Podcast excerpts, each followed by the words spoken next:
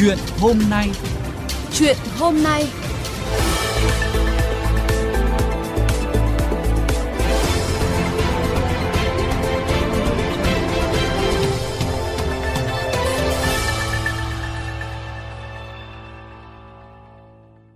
quý vị và các bạn, những bãi giữ xe tang vật lên tới hàng ngàn chiếc nằm phơi mưa nắng năm này qua năm khác, thỉnh thoảng lại bốc cháy, trong khi lại tốn kém ngân sách để thuê trông giữ, không chỉ là hình ảnh gây xót ruột vì sự lãng phí, mà còn phản ánh một khía cạnh bất hợp lý trong quy định xử phạt vi phạm hành chính. Mời quý vị và các bạn nghe bài bình luận của nhà báo Phạm Trung Tuyến có nhan đề "Cần bỏ chế tài phạt hành chính phương tiện". Có lẽ cần phải minh định ngay từ đầu rằng không có bất cứ quy định nào về xử phạt hành chính đối với phương tiện, bởi bản thân phương tiện không gây ra lỗi.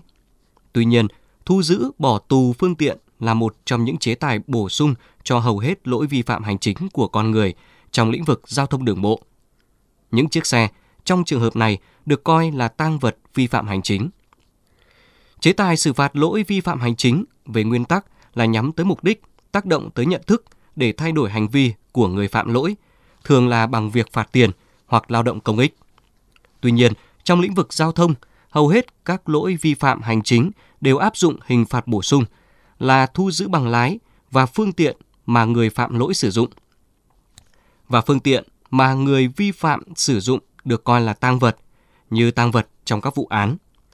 Điều này không ổn về mặt ngữ nghĩa, bởi lỗi hành chính không thành án và người vi phạm không bị áp vào các tội danh hình sự. Vì thế, cái phương tiện mà họ sử dụng cũng không thể được coi là tang vật gây án, không cần thiết với vai trò tang chứng vật chứng. Vậy thì ý nghĩa thực sự của việc thu giữ phương tiện vì lỗi vi phạm hành chính là gì?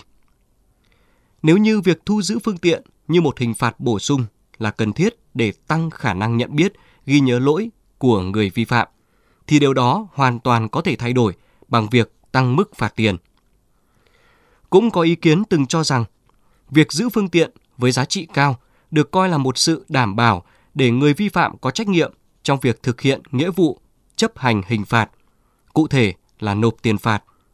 Tôi cho rằng suy nghĩ này không nên tồn tại, bởi lực lượng chấp pháp nhà nước không thể áp dụng lối hành xử kiểu giang hồ là cầm giữ tài sản của công dân để làm tin. Thay vào đó, cần có những công cụ chấp pháp văn minh và nghiêm túc hơn. Phương tiện giao thông là tài sản của người dân, không thể vì những lỗi hành chính của người điều khiển mà thu giữ như tang vật gây án, đặc biệt là sau khi thu giữ không có đủ điều kiện để bảo quản, gìn giữ. Nhìn những bãi xe hàng ngàn chiếc nằm phơi mưa phơi nắng, thỉnh thoảng lại trở thành nguồn gây hỏa hoạn, chúng ta cần thấy đây không phải chỉ là vấn đề về điều kiện và khả năng trông giữ phương tiện của lực lượng chấp pháp, mà còn là vấn đề pháp lý. Ai sẽ phải chịu trách nhiệm trước việc tài sản của nhân dân bị hủy hoại một cách vô lối như vậy? Đó không phải là lỗi của người dân. Họ vi phạm hành chính thì họ phải nộp phạt theo quy định. Nếu không thực hiện nghĩa vụ đó, họ có thể bị truy tố vì tội danh không chấp hành quy định của pháp luật. Không thể trừng phạt lỗi vi phạm hành chính của họ bằng cách hủy hoại tài sản. Đó cũng không phải là lỗi của lực lượng thực thi công vụ, bởi họ chỉ làm theo quy định đã được ban hành và có hiệu lực, dù không đủ khả năng để ngăn những hệ lụy từ việc đó.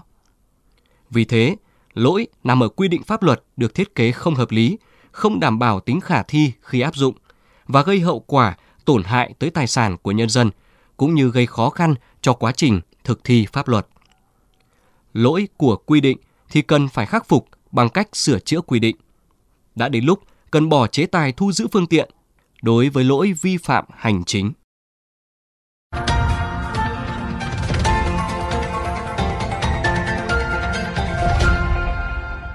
Quý vị và các bạn vừa nghe bài bình luận "Cần bỏ chế tài phạt hành chính phương tiện" của nhà báo Phạm Trung Tuyến. Cảm ơn quý thính giả đã chú ý lắng nghe. vê tê vê Giao thông, kênh phát thanh dân sinh tương tác số một Việt Nam.